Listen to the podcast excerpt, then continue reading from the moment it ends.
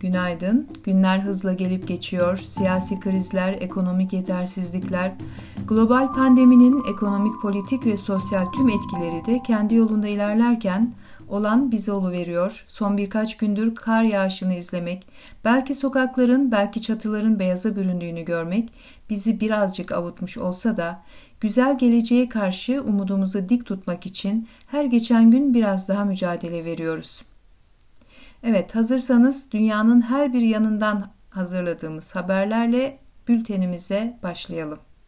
Almanya, COVID-19'un mutasyonlu varyantının ülke içerisinde yayılmasının önüne geçilmesi için Çekya ve Avusturya sınırlarını kapattı. Gece yarısı yürürlüğe giren kurala göre sadece nakliye araçlarının sürücüleri, ulaşım ve sağlık sektöründe çalışanların PCR testi sonuçlarının negatif çıkmasının ardından giriş yapabileceği açıklandı.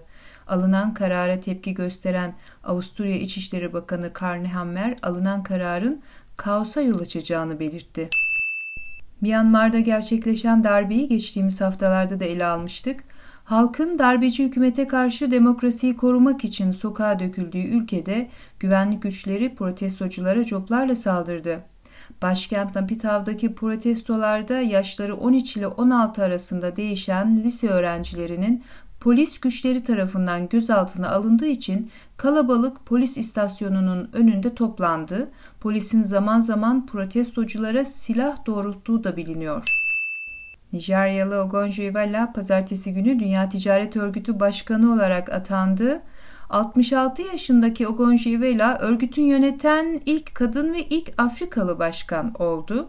Yeni başkan önceliğinin COVID-19'dan kaynaklanan ekonomi ve sağlık sorunlarını işaret ederek küresel ticaretin yeniden hızlanması için politikalar uygulamak olduğunu açıkladı.